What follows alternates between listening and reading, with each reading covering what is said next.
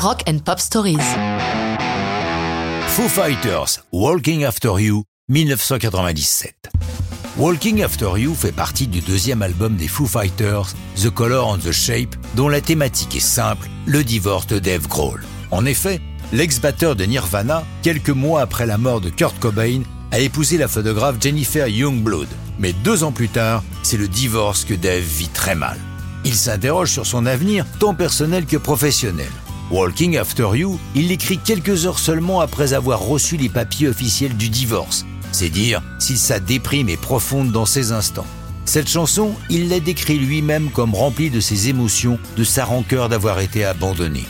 Bien que dans Walking After You, il se complaise ainsi dans son chagrin, tout de suite après, il écrit une autre chanson où, au contraire, il se remémore les bons moments des débuts de sa relation avec Jennifer. Ce sera Everlong, une chanson devenue l'une des préférées de ses fans.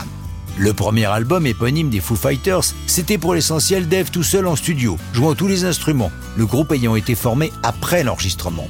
À l'opposé, pour ce deuxième disque, le bassiste Nate Mendel et le guitariste Pat Smear, qui participaient déjà au concert de Nirvana, apportent leur patte aux arrangements. Cependant, pour Walking After You, la version de l'album réalisée par Dave seul, jouant tous les instruments, à l'exception de la basse de Nate Mendel.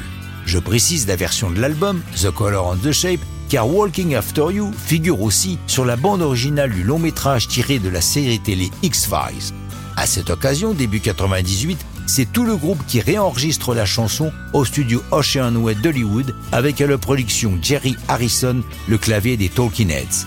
Dave Grohl explique l'organisation des chansons de l'album The Color and the Shape comme des séances de thérapie, alternant les chansons up-tempo avec les ballades pour refléter les conflits d'émotions qui l'ont traversé.